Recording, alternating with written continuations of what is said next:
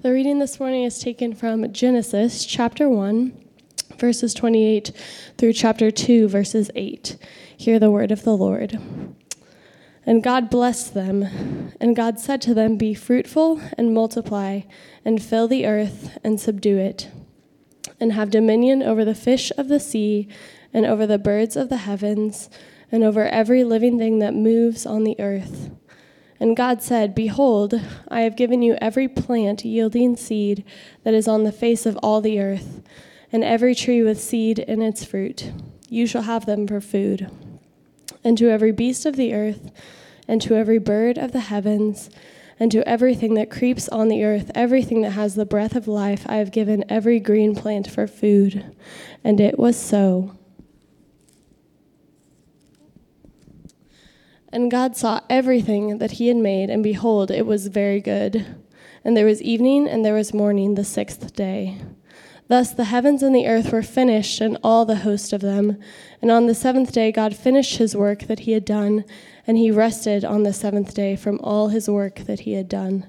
So God blessed the seventh day and made it holy, because on it God rested from all his work that he had done in creation. These are the generations of the heavens and the earth when they were created, in the day that the Lord God made the earth and the heavens, when no bush of the field was yet in the land, and no small plant of the field had yet sprung up. For the Lord God had not caused it to rain on the land, and there was no man to work the ground. And a mist was going up from the land, and was watering the whole face of the ground. Then the Lord God formed the man of dust from the ground, and breathed into his nostrils the breath of life. And the man became a living creature. And the Lord God became, planted a garden in Eden, in the east, and there he put the man whom he had formed. This is the word of the Lord. You may be seated.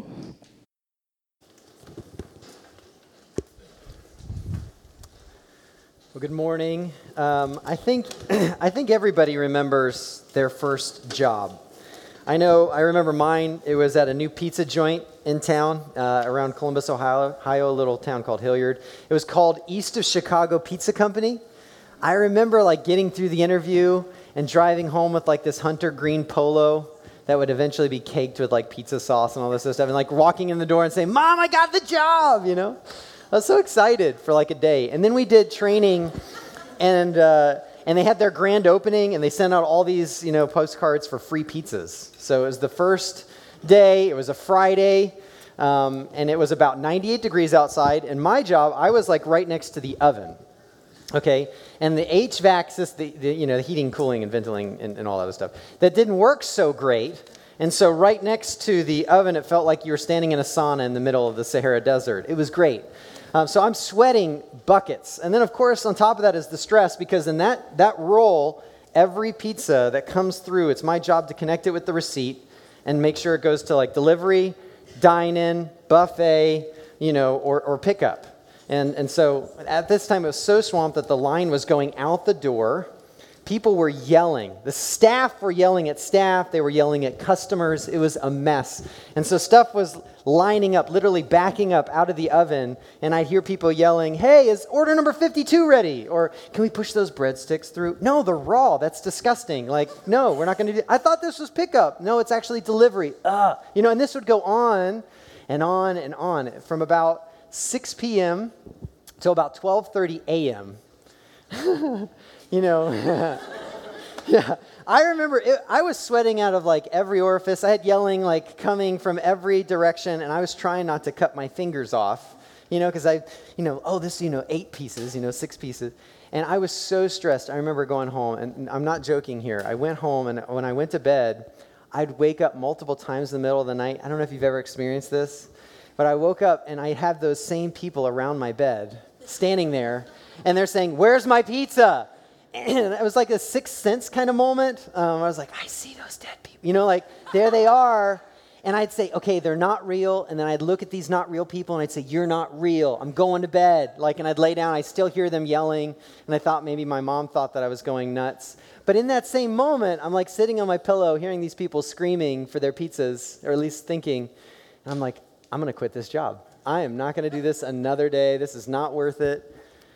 Now, the reality is I didn't quit the job, not because I had some iron will or anything like that, but mainly because I needed the cash to pay for insurance, gas, and anything, you know, I wanted to do fun with my friends. Because growing up in a single-parent home, we didn't have this mythical creature I've heard about that lives in people's bank accounts called disposable income. Um, we didn't have that thing, so if I wanted to dispose of income with time with my friends, it had to be my income. So I did what a lot of people do, and maybe what you did, you know, last Monday or last Friday is you got up, you looked in the mirror, and you said, I can do this one more day. One more day, you know, I can stand next to the oven because it's just a job. Yeah. Stay calm and remember, it's just a job. I mean, how many of you have said that before? How many of you said that last week? Don't raise your hand, right? I mean, it's just a job. And we've thought about it, we've said it, we've mumbled it under our breath. And, and what we mean, what I meant when I was talking about East of Chicago Pizza Company is that the only good thing going on in that job, the only reason to keep clocking in on Monday or sitting behind your desks on Thursday or cutting pizzas on Friday, the only reason to put up with your, you know, boss that feels like he's overbearing or those employees that never seem to show up on time is the money, money, money, money, right? Like there's like power in a paycheck that if you baptize it with a ba- paycheck, you pay your dues, you do your time, and then finally you've got something, something to do what you really want, right? There's there's something about this money. Yeah, you're going to pay your bills, but but you also, you want to be able to worship the Holy Trinity of the American dream. You know what I'm talking about, like to treat yourself in the name of the weekend, vacation, and early retirement. Like that. That's what many of us live our lives in light of. It's just a job. But where does that come from? I mean, I know our jobs are hard. Like, a lot of jobs are really hard. And I know there's a lot of work out there that's unjust, that is truly brutalizing and dehumanizing. I get that. But then simultaneously, the maj- there's, there are so many jobs that really people have the opportunities to live out their passions and gifts. There are a lot of jobs where people can have good work with good wages. There are a lot of, there are a lot of that. But so, so why is the most common refrain, almost we can all fill in the sentence, that when we talk about work, often we think it's just a job. It's just a job. It's something that I do the majority of my life to finally do what I want to do with a minority of my life. Doesn't it feel like there should be something more?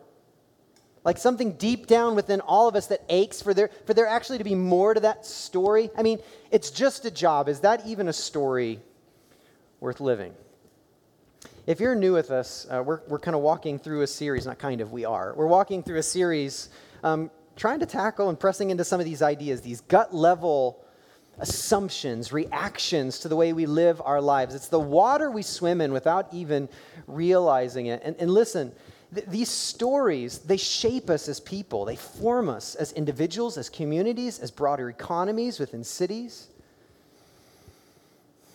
And there's nothing more important than the story you tell yourself about what is true, about what is worthwhile. There's nothing that shapes the story of your life and where you're headed more than that story. It's just a job. And, and, and listen, there, there, there's maybe no more important story because of the amount of time, the amount of energy we invest in our work than the story about our work. I mean, is your job just that? Or is there something more? Well, the good news is that God hasn't left us scrambling here, right? As we wrestle through this particular baseline assumption, he hasn't left us to kind of go figure this out all on our lonesome. No, God has actually spoken into this issue. And one book that's really helpful is the book of Genesis, here within Scripture. The book of Genesis, it's more than, so often we think it's just a book about how and when the world was made, but it's much bigger than that. You see, this was a story that was given to the people of God as they're leaving Egypt, a, a new story that, that combats the enslaving stories of Egypt and the hopeless stories of the people of Canaan. Instead, there's something much deeper and richer about the story of our work that God wants us to know about in the very ways that we're wired. And this story, it's timeless. You need this, I need this, this time Tuesday, because tomorrow you'll probably be cooking some burgers or sitting on a pool or whatever you're going to do, or maybe sitting by a faux lake. That'll come later. But we need this story this time Tuesday if we're ever going to wake up and go into work with the purpose that God has given us to engage it. So let's take a look together. If you would, please turn with me in your Bibles, Bible apps, to Genesis um, chapter one, which that should be easy because it's page one in your Bible. Like literally, it says page one. You've got a lot of other Roman numerals before that, but it's page one. And as we mentioned, uh, as, as we've been mentioning each week, listen, this is a huge topic, this understanding or this thought process when we look at our work that it's just a job. And we're not going to be able to tackle everything when it comes to this broader assumption, okay? But what we'd like to do is provide an avenue for you to continue to text in questions. There's a number behind me in which you can text in questions during the sermon, after the sermon, throughout the service, tomorrow when you're eating burgers or whatever. And then on Tuesday, not Monday, Tuesday, we're going to wrestle through some of those questions on Facebook Live to keep the conversation going. Okay, so I hope you can continue to part- participate if you like Facebook at all. I don't know. I always don't know if it's old or it's new or what it is, but there it is, Facebook Live. We're going to be wrestling through some of those questions. So, as we turn to Genesis today, look, there one thing I want to start with is how this phrase, it's just a job, resonates with a lot of what we experience in life. With where how this phrase, it's just a job, has a lot of truth in it. Over the past couple of weeks, we've been walking through Genesis, and we saw that, yes, after God spoke the world into existence, and we find his crowning jewel in humankind, when he gets to it, we heard it read this morning, when it's all been created, he says over it that it is very good. It's very good. But then you jump ahead to Genesis three, and suddenly down in verses seventeen and nineteen, thorns and pain and struggle and sweat, like the kind of sweat next to a pizza oven kind of sweat. Like they, they make their debut. In other words, okay, work gets real hard. Raising kids, growing crops, working with other people feels more like a battle rather than the natural flow of things. And it's all because Adam and Eve, the first couple, they wanted to take God's place in God's world. And listen, now we still feel that, don't we? In a very real sense, work is just a job for every everyone sometimes. Work is just a job for everyone sometimes. Pain, struggles, sweat. I, I was recently, I just re- reread a New York Times article titled, Why You Hate Work. It's from two thousand fourteen, but I think it's still really relevant today. Just listen to this. The way we're working isn't working. Just thirty percent of employees in America feel engaged at work, according to a two thousand thirteen report by Gallup. I don't think there's a whole lot of difference there from today, from two thousand thirteen in this regard. Around the world, across one hundred forty-two countries, the proportion of employees who feel engaged at work is just thirteen percent. For most of us, in short, work is a depleting, dispiriting experience, and in some ways, it's getting worse. Work is just a job for everyone sometimes. I mean, sometimes we don't get to do what we want to do. A lot of times it feels like the majority of our work is doing what we don't want to do. Or you're you're you're having to mess with or deal with an overbearing boss. Or sometimes your employees are slacking off, or that client just will never seem to commit, no matter how many conversations and meetings and how many lunches you take them out to. But you just keep trucking, hoping to pay the bills and maybe a little then some, right? So you can finally do what you want to do. Thorns, pain, sweat, tears.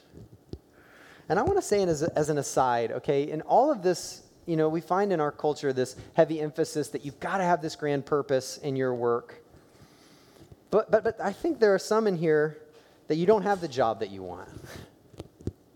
But you're working hard to provide for your needs. You, you don't like what you're doing. You really disgust the work you have to do, but you're doing it because you got to pay the bills. And I just want to say, way to go.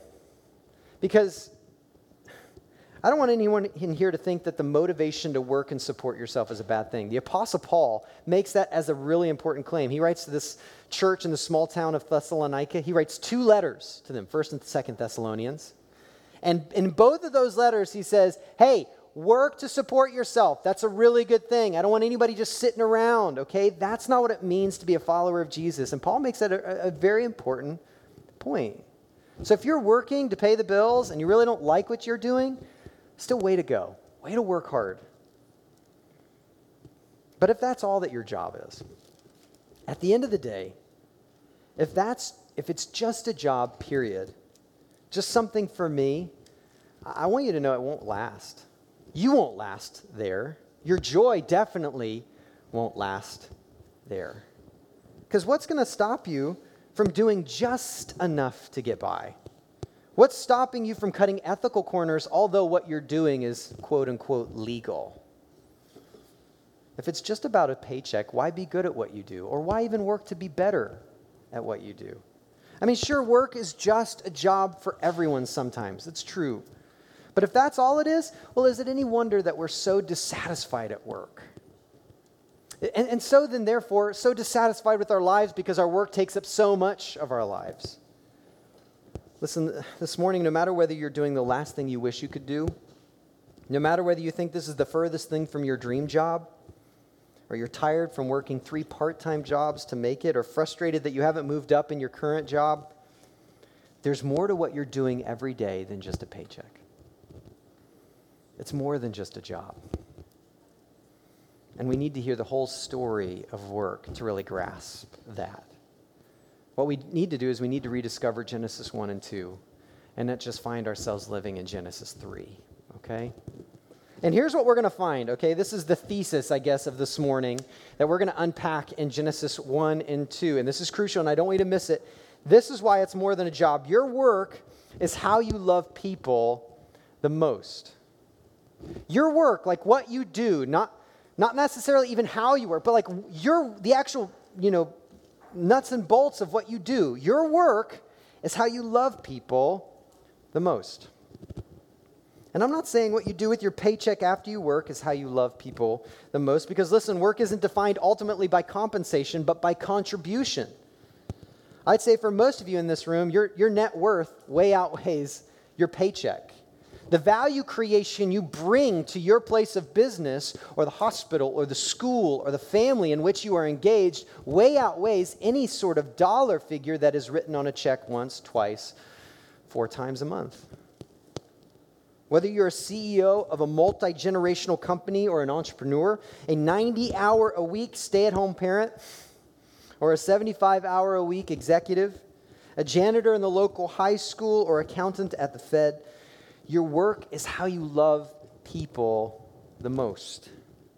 And if we can get that, it will transform your work from this cynical just passing of the time until we get to do what we really want to do to actually a purposeful pathway to love people in every aspect of your day.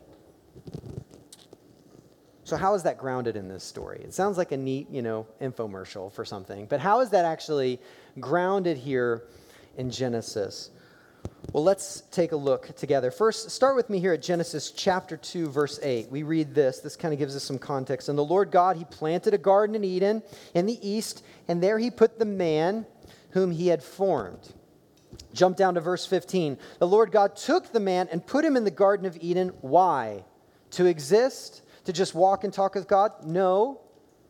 But to work it and to keep it. Although pain, thorns, blood, sweat, and tears, and struggle, they come when God is pushed out of the picture in Genesis three. We are still, before Genesis three, made with work, like hard work, good work in mind. And that isn't lost in the story after chapter three of the story. Your work is meant to still be very good as God spoke that over all of his creation. And it's especially, this is why this is so important in understanding how it's loving. It's meant to be very good for others. It's not just meant to be very good for yourself, but it's meant to be very good for others. How do we know God's good design in our work is meant to be for others? How do we know that how you work and where you work and your work itself is how you love others the most? Well, the first, if you just look at the big picture pattern of Genesis chapter one and two, we see God's pattern on how he engages the world. God works six days, and he rests one day. And being made in his image, right, we've talked about this, being made in his image, we actually adopt his pattern when we seek to image our good God. Have you noticed that, like, the design wasn't rest six days and work one? Like, that's not a textual variant. I've looked. It's not like, oh, wait a second, you know, they got that. No, instead, six days we work, we labor, we wrestle in the dirt of life, and then one day we step back from it all and we delight in God's good world. We rest. The majority of our lives have been designed to work, just like our good God has set out this pattern before us. And there's nothing that'll occupy your time and your energy more than your work. What our work is what occupies our lives most, and we're made for it to be that way. And there's another affirmation to this and how our work is to be very good for others because of the job description that God gives us in Genesis chapter one, verse twenty-eight. Before anything, you know, before the world goes to pot there in Genesis chapter three, he gives us a job description that clarifies what it means to be human, what it means to be made in his image. Chapter one, verse twenty-eight, we read, and God blessed them. Isn't that just beautiful that right there, if you just pause there, Adam and Eve, humankind, he blesses his creatures. And he says to them, be fruitful and multiply and fill the earth and subdue it, and have dominion over the fish of the sea and over the birds of the heavens and over every living thing that moves on the earth.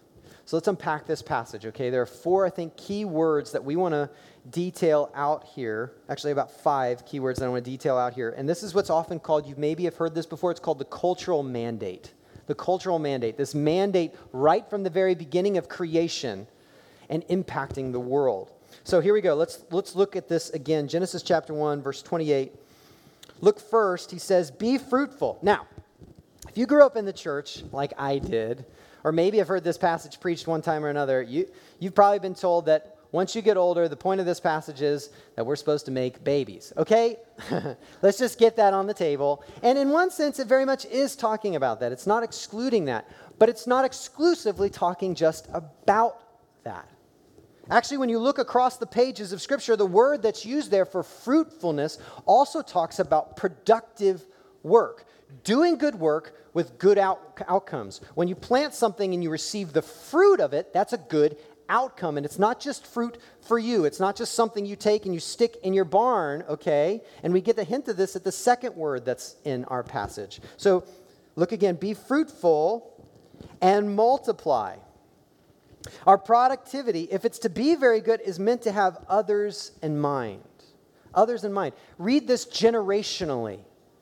Our work is meant to outlast our lifetimes to the children of our generation and the children's children. Like everything that we do, this fruitfulness, both the productivity and procreativity, is meant to outlast us so that our children's children are now sitting in the fruit of the good work that's been done in God's good world. Which brings up this word called dominion.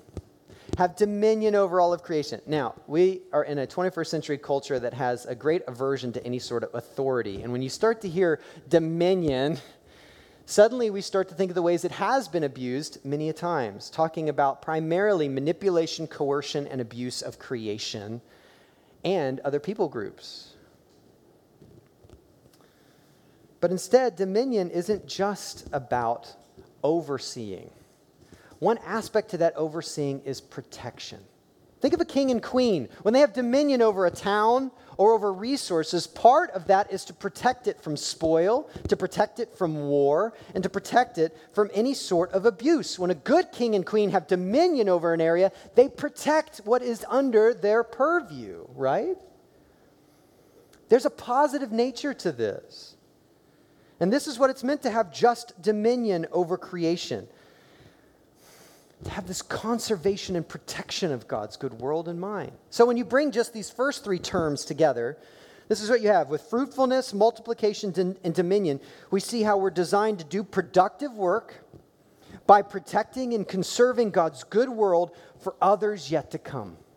Do you see this right at the very beginning of God's design? This is what he's intended for us as human beings. And it doesn't stop there. Two more terms I want to highlight here. If it's not, it's not just about conserving, we see another word that doesn't necessarily jump off the page as, as positive in our con, or, you know, in our culture today, to subdue the world. There's another way. Subdue is talking about making better what is before you.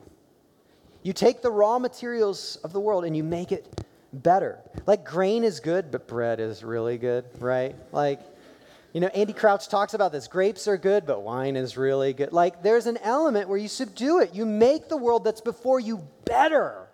Not worse, but better, and conserving and protecting and thinking about generationally how what you're doing is going to impact those who come after you. Yes.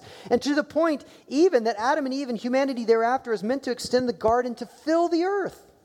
It wasn't never. It wasn't just meant to be some small garden in all of God's creation, but to now fill the earth with my order and my goodness. To think beyond our property line. To think of those that are around us.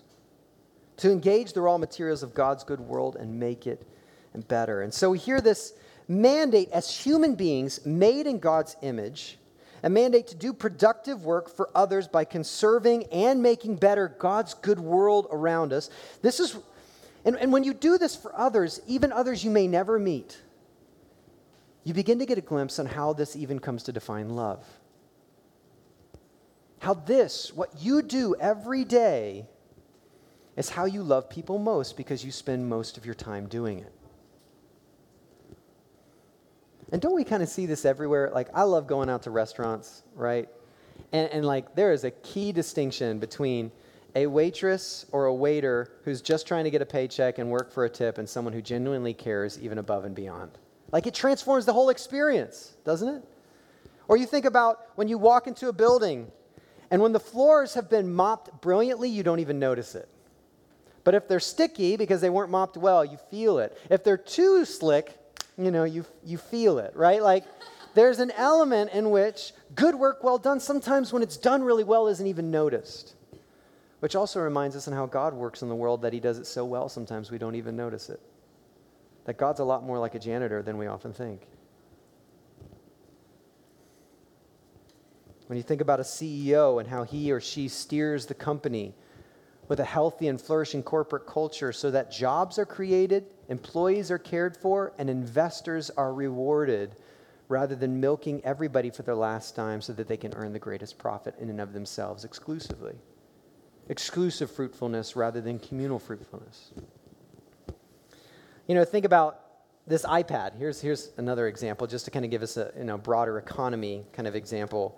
I wish I was a better preacher, but I really can't preach without this thing. I guess I could use paper. But it's the twenty-first century, right? No, um, but think about all the people and the various institutions it took to put this here. How much training and effective H R took for these employees to work well with each other, to receive and to take the job. How much accounting so that the books were placed in the right order. How much preparation and janitorial services so the places weren't pigsties after these, you know, creatives are working in different environments. How much sweat and tears, failures and breakthroughs, how many neighbors love me in their daily work and then through me to you right now in this very moment in the creation of this iPad. Thousands upon thousands of people in their everyday work loving you in this very moment through their good work well done. Your work, where you spend most of your life, is how you love people the most. And that's part of God's design. That's not manipulative. We can actually celebrate that in who God has made us to be as image bearers. And, and when you start to understand a different story about work and how this is really the place in which we love others the most, that it's more than just a job, that your work, wherever you work, actually reflects God's glory because work is designed to be good for others, then yes, it's actually going to be really good for you. That doesn't mean there are going to be times of discomfort. That doesn't mean there aren't going to be times of suffering. Yes. But when we live into God's design, there's joy in that. There's goodness in living out the way we've been made. And when you live into your job description, you honor your maker. In the same way that, like, when a kite, like a really well-made kite, is flying high in the sky, it usually draws eyes on the beach. When a watch is perfectly precise in its time, it becomes reliable, celebrated, its brand becomes recognizable. Or when you think about when a flower is in full blossom, how it celebrates the gardener. Like, in those moments, we feel like we're actually living into what we should be doing just because sometimes even working, even if it's not the job we wanted to do, but working because we know we were made to work and finding delight in that and loving our neighbor and the very things that we're doing, we bring honor to our Creator such that people look on and say, there's something beautiful about that. that makes sense, that seems to really shine. You see, God has made us to do very good work, even if it's not glamorous, even if it's not culturally celebrated or even culturally recognized, because our God himself does many things that aren't recognized or celebrated. I mean, you see a God who plants a garden, and then he gets his hands dirty, and he forms us as human beings, and he says, go and do likewise. Continue to extend beauty and order for the good of others. And now your work is how you can love others the most. Who doesn't want that story to be true, like to feel true when you go into work tomorrow? When you walk into your office or you step into that classroom or you engage your trade or you nurture your homestead on Tuesday? If so, if, if we all really want this, I think I don't think there's anybody in this room who says, nah, I'm fine with it just being a job. Like, if, if we all really want to, want to see God's design and celebrate God's design such that the work that we do now has un, unbelievable purpose in caring for and loving others, how do we start living into this better story? Like, how do we approach our work as more than just a job? And I want to give you three steps that I think are crucial and helpful here. And, and the first is start your right, your work day with the right motivation. Start your work day with the right mo- mo- motivation. I, I know many of you are discontent with your jobs. Many of you are looking for jobs. Many of you are studying in school, preparing for jobs. And some of you have told me, hey, I can't wait to do something meaningful with my life. I feel like I'm in a holding cell. And there's part of that. Listen, get your resume up to date. Try to find new opportunities. That's actually good work in and of itself. And we live in, in an, you know, an economy and a culture where there is mobility. That's fine. But where that breaks down is with the understanding, the misunderstanding that what you're doing, even in the job search, in education, or even at a job that you feel like is not the one you want to be in, is somehow lacking any sort of meaning. That's where it breaks down. What God is saying is what you're doing right now in the search for a job, in the preparing for a job, or even a job you don't want to be as you wait for the job you'd like to be, that's very meaningful to me now, and it's a way to love the people you're with right now. You haven't now lost the grand vision that I have for your life, but it's very purposeful and it's good. Lean into it while you're there. And so instead of starting your day looking in the mirror like I did with East of Chicago Pizza Company, telling yourself, it's just a job. Instead, start your day with a prayer, the right motivation. And here it is. Help me, God, to see how I am loving others in my work today. And help me to be better at it. Don't just go up there and say, it's just a job. I'll get through this and then I'll do what I want. No, say, help me, God, to see how I'm loving others in my work today, like right now, and to be better at it. Start with the right motivation, with prayer, with a better and truer motivation. Second, I'm excited to say that every like individual or family unit is getting a free copy of a new book uh, that just came out, The Economics of Neighborly Love, that really helps kind of detail that out in, in greater fashion here. It was written by one of our senior pastors, Tom Nelson. It's a great book. I'm not just saying that to, you know, toe the party line or something like that. You know, it's a really, it's a really good book. I'm in the midst of it myself right now. And um, listen, th- this this conversation is a place that the church is often overlooked. So often, the church makes their emphasis about the weekend. Come to the church services. This is where you can make an impact. And that's true. But what we've missed is that the most dynamic area for the church is the commission church and the place in which they work, where they spend the majority of their time. And, and we know with this book, with us as pastors and Sunday mornings, that's not going to be enough. Okay, we're not the experts on your vocation. There's too many unique nuances across the fields in this room in and of itself. You're the experts in very real sense. And so here's what I'd encourage you to do. I want you to talk through this book with someone else, or even talk through this topic with someone else. Grab one or two other people, read through the book. Uh, it's free. It's going to be back there on the table. You know, I wish we had like a real Oprah moment, like it was under your chairs. I know this is the second week in a row, but I just, I want to finally say, look under your chairs, and there's something there, because then you'll always wonder. Um, but but seriously, get through, you know, read through the book, or, or spend some time talking through this with someone who's in a similar field or the same field as you, and seeks to understand, okay, how is what I am doing actually bringing dynamic change within the world and the broader economy? as a janitorial person, as someone who flips burgers, as someone, you know, who cares for people through waiting staff, as someone who's an accountant. You know, doing spreadsheets is really important work to the organization and flourishing of everyone who's around you. Those who love doing that, praise God for you. Like, that is such good work. And never should it be devalued. I'm serious. But get with someone who shares or is in the same field as you and talk about this. How what you do, your work, is how you love people the most. Allow you to, to really, your imagination to expand on how God's working in your, your work. Think through who that person might be. Send them an email this week. Get together with them because, listen, this is, this is urgent. This is going to impact what you do every day. And I would think that's a pretty important thing to put on the calendar. And then thirdly, so not just start your workday with the right motivation or talk through this book with someone else and this broader story of work. Lastly, join a large group to think this through. And inside of Tom's book, you'll find just a little flyer.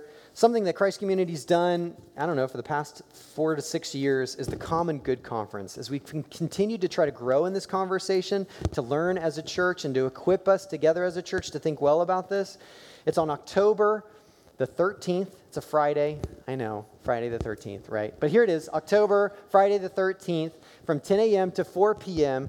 We're going to be diving deeper. We're going to have speakers like Amy Sherman, Andy Crouch, and our very own Tom Nelson helping us know how we can multiply leaders to really grasp God's design for work within a broader economy that is our city, for the common good of our city, how to also be faithful in our work and fruitful and to grow in fruitfulness, and then thirdly, to see flourishing see our culture flourishing as we see and find ourselves in this broader network of institutions and individuals. I hope you can join us um, because, listen, th- the reality is, is it starts with you for sure, and it's going to grow when you link arms with someone else, but it'll go really deep when you have the opportunity to join us at Common Good twenty seventeen. I'd really encourage you to be there because, listen, can you imagine if we actually got this, like this started become becoming the water that we swim in instead of, instead of it's just a job? Can you, can you imagine when this is the way we live and think, driven purpose with greater zeal in the everyday such that there are no wasted minutes in our life? One thing would, would, that would be a result is we'd know greater joy at work, especially in the menial tasks that everybody else dreads doing, because you'd see greater purpose and meaning even there.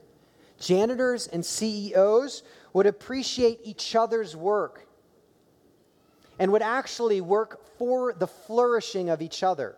They would see themselves as intimately interconnected, not just one over the other, but intimately interconnected for the common good of each other and the broader city.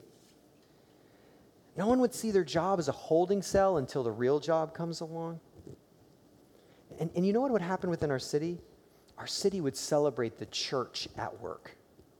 They would start saying, man, I want some more Christians in my workplace because they get this more than almost anybody else I've seen because they're passionate. Even to do those mundane things that everybody else is like groaning about, somehow they have a, they're like engaged in that and they understand there's purpose in that. Like people, they, they get that. And then of course, it'll cause the people around you in your workspace to begin to ask about the hope you have in Christ because they're going to want to know why your story about work is so much different than theirs. They're going to want to know, okay, is this just a shallow smile because you're the bubbly person, or is there like really a story behind this? Your work is more than just a job. No matter where you find yourself, your work is more than just a job, more than just a paycheck. May God help us to see how we already love others most on Tuesday, and may we get better at it. Let's pray.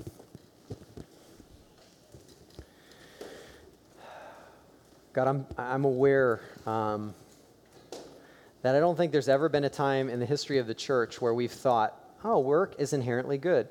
Um, and yet that's what we see here in your text. Not that there aren't distortions of work and unjust aspects of work, but we've been designed to work. And I know this conversation, it brings up so many different pieces. For those who are looking for jobs and feel inadequate, may you just affirm their image of godness, that they, that they are still people of great dignity and worth, and may you find and help guide them towards places of good work. and self-supporting, and then also fruitfulness to others beyond themselves. God, I pray for those who are in education, who are preparing for work, that are doing the work of preparation. I pray, Lord, that you'd bless them, strengthen them, and for the countless folks that are in this room who are in their work and may not find great delight in their work or wrestle with their work or feel like it's meaningless, may you continue to infuse purpose and hope to see your design, even in good work well done, where they may be in a place where they don't want to be.